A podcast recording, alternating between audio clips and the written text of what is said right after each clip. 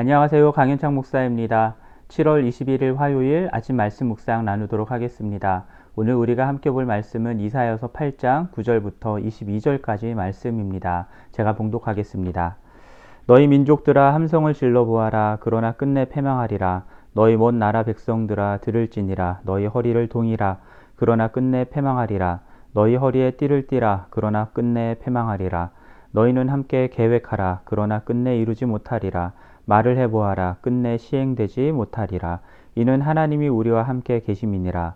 여호와께서 강한 손으로 내게 일러 주시며 이 백성의 길로 가지 말 것을 내게 깨우쳐 이르시되 이 백성이 반역자가 있다고 말하여도 너희는 그 모든 말을 따라 반역자가 있다고 하지 말며 그들이 두려워하는 것을 너희는 두려워하지 말며 놀라지 말고 망군의 여호와 그를 너희가 거룩하다 하고 그를 너희가 두려워하며 무서워할 자로 삼으라. 그가 성소가 되시리라. 그러나 이스라엘의 두 집에는 걸림돌과 어, 걸려 넘어지는 반석이 되실 것이며 예루살렘 주민에게는 함정과 올무가 되시리니 많은 사람들이 그로 말미암아 걸려 넘어질 것이며 부러질 것이며 덫에 걸려 잡힐 것이니라. 너는 증거의 말씀을 싸매며 율법을 내 제자들 가운데서 봉함하라. 이제 야곱의 집에 대하여 어, 얼굴을 가리시는 여호와를 나는 기다리며 그를 바라보리라. 보라 나와 및 여호와께서 내게 주신 자녀들이 이스라엘 중에 징조와 예표가 되었나니 이는 시온산에 계신 만군의 여호와께로 말미암은 것이니라.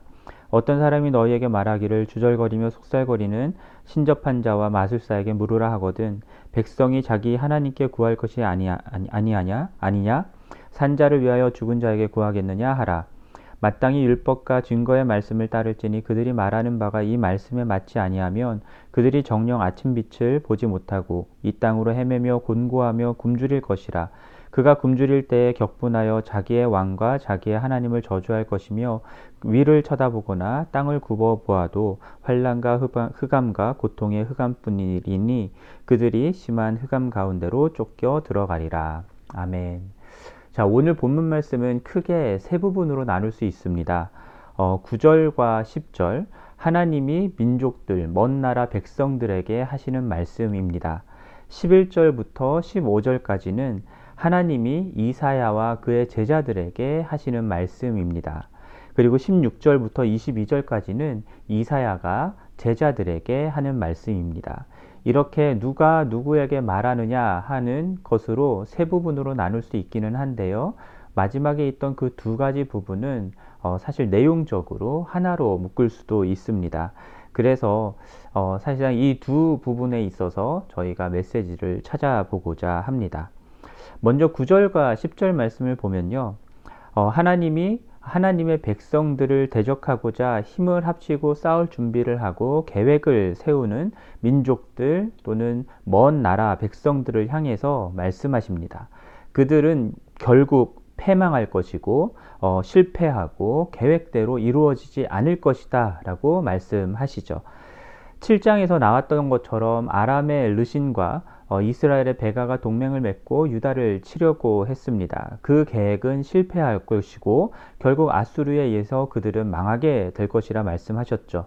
또한 어제 본문에서도 언급되었듯이 아수르가 유다를 침공하려고 어, 목까지 미쳤다라고 했었는데요.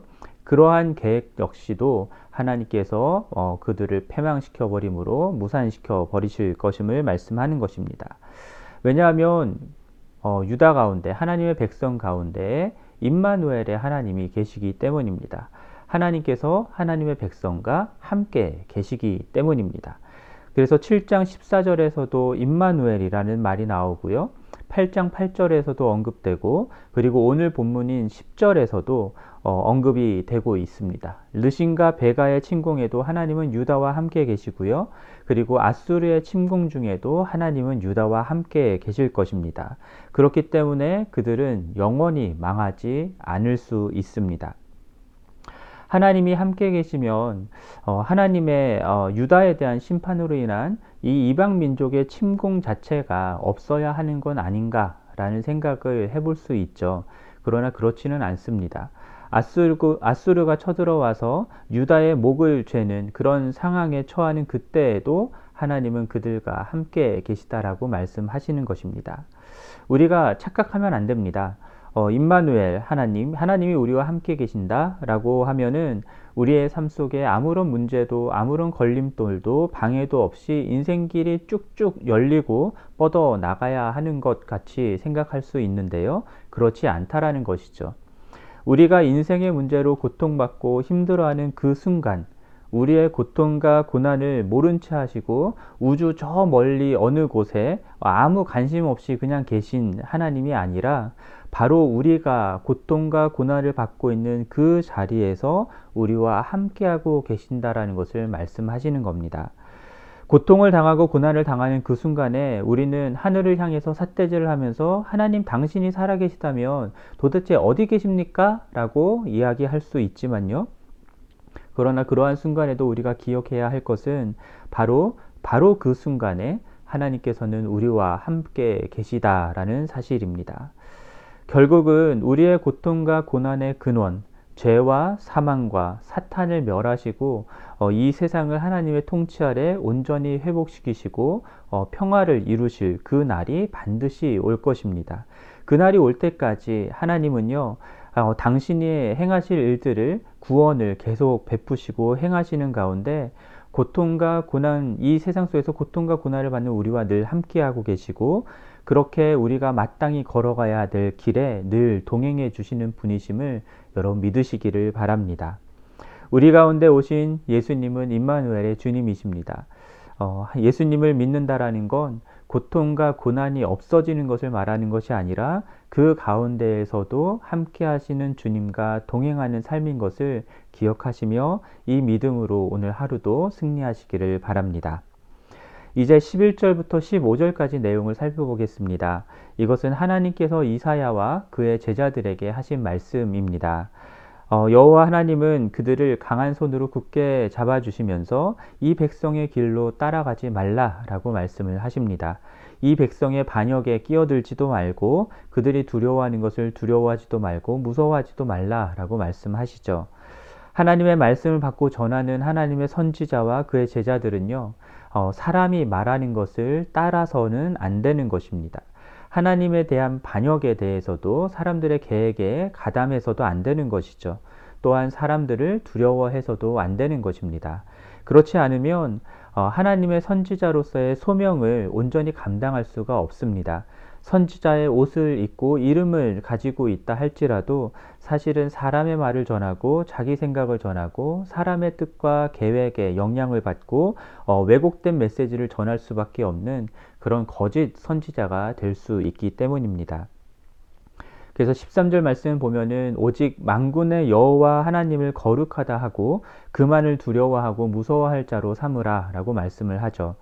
이사야가 소명받았던 때를 여러분 한번 기억해 보시기 바랍니다. 어, 여호와 하나님은 어, 보좌에 앉아 계셨고 거룩하다 거룩하다 거룩하다라고 어, 스랍들의 찬양을 받아 받으셨습니다. 그렇게 거룩하시고 다스리시는 하나님을 어, 이사야는 보아 알았고요. 그리고 그가 높여야 할 분은 거룩하신 하나님 한 분뿐이라는 것을 분명히 깨달아 알 수 있었던 것입니다.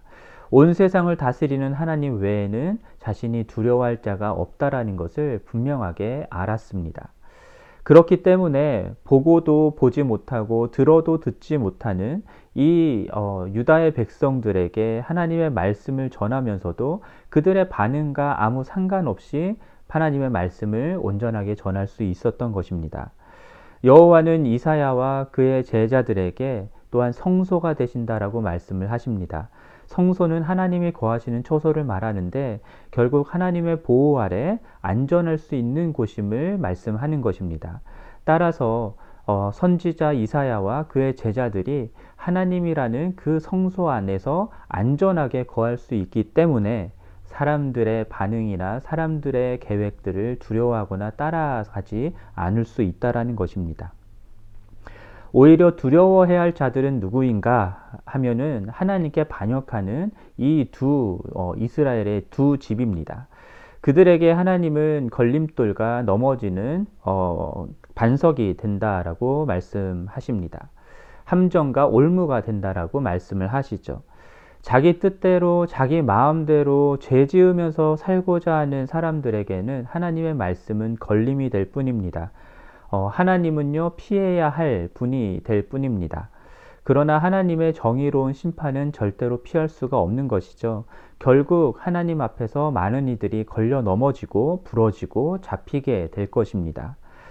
마지막으로 16절부터 22절까지의 말씀을 보면요. 이사야가 그의 제자들에게 한 말씀인데요. 이사야는 그의 제자들이 보는 가운데 하나님이 주신 증거의 말씀을 싸매고 율법을 봉인합니다. 그리고 이스라엘과 유다에 대해서 얼굴을 가리시는 여호와를 기다리겠노라고 말씀합니다. 그래서 이사야가 한동안 예언 사역을 중단한 것이 아닐까라고 보는 견해가 있기도 하는데요. 그러한 해석보다는 어, 하나님의 말씀을 보고 들어도 어, 거부하는 하나님의 이 백성 어리석은 백성들과는 다르게 하나님의 말씀이 이루어질 것을 믿음으로 기다리겠노라고 하는 이사야의 결심으로 우리는 이해할 수 있습니다. 그는 그의 예언과 자녀들을 통해서 보여주셨던 징조가 어, 만군의 여호와께로부터 나왔던 것임을 분명하게 말하고요. 어, 그러니 그것을 믿으라라고 하는 어, 뜻이겠죠. 어떤 사람들은 제자들에게 와서 어, 신접한 자와 마술사에게 미래의 일을 물어보아야 할 것이 아니냐라고 하는 사람들이 있을 수 있다라고 합니다.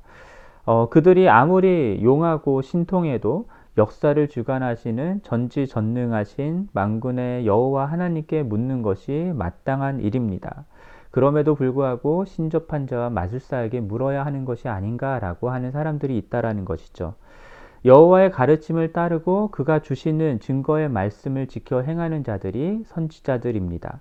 만약 그 말씀을 따르지 않고 말씀에 맞지 않는 그런 말들을 아, 말들의 영향을 받고 한다면 그러한 말을 하는 자들은 결국은 죽임을 당하게 될 것입니다. 헤매고 공고하며 굶주릴 텐데 그 가운데서 자기들의 왕과 하나님을 향해서 어, 저주의 말을 하게 될 것입니다. 그러나 그들은 어리를 둘러보아도 환란과 흑암과 고통만이 보일 것이고요. 결국 심한 흑암 가운데로 쫓겨나는 심판을 받게 될 것입니다. 자, 하나님이 이사야에게 그리고 그의 제자들에게 어, 주시는 이러한 말씀들을 보면서 비록 선지자는 아니지만 오늘날 하나님의 말씀을 가르치고 전하는 우리 목사들과 같은 이들이 들어야 하는 말씀이다라는 생각을 해보게 됐습니다. 사람들의 하는 말을 듣고 악한 생각과 계획에 가담하며 사람들을 두려워하는 자는 성경 말씀을 가지고 강단에 서서 말씀을 전한다 하더라도 어, 하나님이 주시는 말씀이 아닌 거짓된 사람의 말을 전하는 것 뿐이다라는 것을 생각해 보게 됩니다. 목사는 거룩하신 하나님을 알아야 하는 자고요. 그분을 본 자여야 합니다. 그리고 그분의 다스림을 아는 자여야 하는 것이죠. 그래야 설교를 통해서 말씀 가르치는 것들을 통해서 어, 사람들이 어떤 반응을 보이든 그것과 상관없이 어, 사람들이 보여주는 그런 인기와 상관없이 사람들의 말에 계획에 영향을 받지 않으면서 오직 거룩하신 하나님의 말씀만을 순전하게 전할 수 있기 때문입니다. 어, 목사는 신통한 점쟁이나 무당과는 다르죠. 어, 그러한 자들처럼 소곤대고 중얼거리며 죽은 사람을 불러내는 그런 신통방통한 것들을 말하는 사람들이 아닙니다. 목사들은 오직 어, 우리에게 주어진 하나님의 말씀을 믿고 그것을 전하며 그것이 이루어질 때까지 기다리고 인내하는 자들입니다. 어, 사람들의 말이 하나님의 말씀의 기준에 어, 맞는 것인지를 분별하는 자들입니다. 어, 그렇지 않으면 사람의 메시지를 전하고 사람들의 인기와 말을 따르고 사람들을 두려워하고 하나님의 말씀에 맞지 않는 것을 말하는 자가 될 수 있습니다. 자, 그런 거짓 목사가 되지 않기 위해서 무엇이 필요할까 생각해 보면 결국 이사야가 하나님을 보고 하나님께 소명을 받았던 것처럼 날마다 우리들도 하나님께로부터 소명을 받았던 그 자리로 돌아가는 것이 필요하다는 생각을 해봅니다. 하나님으로부터 소명을 받은 그 자리, 그리고 거룩하시고 다스리시는 그 하나님을 보는 그 자리, 날마다 그 자리에서 오직 하나님만이 거룩하신 분이시고 오직 하나님만이 두려워해야 할 분이심을 계속해서 확인하는 것이 필요합니다. 하나님의 말씀 외에 사람이든 무엇이든 다른 것들로부터 영향을 받지 않는 거룩함을 지켜내야 하는 것이죠. 사랑하는 성도 여러분, 오늘 말씀 통해서 크게 두 가지 생 것들을 생각을 해보았는데요. 먼저 여러분, 어, 오늘날 우리가 살아가는 삶을 생각해 보셨으면 좋겠습니다. 코로나 바이러스 때문만은 아니고요. 그냥 우리들과 살아가는 삶의 현장에서 우리들은 많은 고통과 고난을 경험하게 됩니다. 어, 실제로 지금 그런 문제들 때문에 어려우신 분들도 많이 있으리라 생각하는데요. 그러한 자리에서도 주님이 우리와 함께 계신다라는 믿음을 잃지 않으시기를 부탁드립니다. 임마누엘의 주님을 기억하시고 오늘도 그 주님과 동행하며 어, 승리하는 하루가 되시기를 간절히 바랍니다. 또한 오직 거룩하신 여호와만을 두려워하고 여호와의 성소에서 안전함을 믿으며 사람들의 영향과 인기에 어, 영향을 받지 않고 어, 담대하게 하나님의 말씀을 순전하게 전하는 우리 목사들이 될 수 있도록 성도 여러분께서 많이 기도해 주시기를 또한 부탁드립니다. 오늘 말씀을 생각하면서 우리 찬송가 442장 어, 저 장미꽃 위에 있을 함께 찬송하도록 하겠습니다. 1절만 부르도록 하겠습니다. 저 장미꽃 위에 있을 아직 맺혀 있는 그때에 귀에 은은히 소리 들리니 춤성 분명하다. 나와 동행을 하면서 나를 친구 삼으셨네 우리 서로 받은 그 기쁨은 알 사람이 없도다. 아멘. 함께 기도하겠습니다. 하나님, 임마누엘, 임마누엘의 어, 주님을 찬양합니다.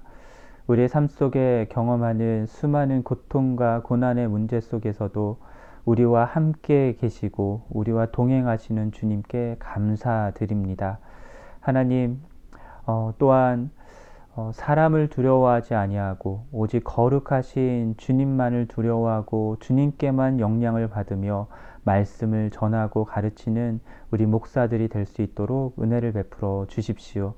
주님, 어, 그러한 삶을 살아가기 위해서 날마다 주님의 음성을 듣기 위해 주님 앞에 나아가고 어, 주님의 그 거룩하신 어, 보좌를 바라볼 수 있기를 소원합니다. 하나님, 어, 우리가 그 자리에 서서 우리에게 소명을 주신 하나님을 다시금 생각하며 주님의 말씀을 받을 수 있도록 주님 도와주시옵소서. 주님, 주님께 모든 것들을 감사드리며 예수 그리스도의 이름으로 기도합니다. 아멘.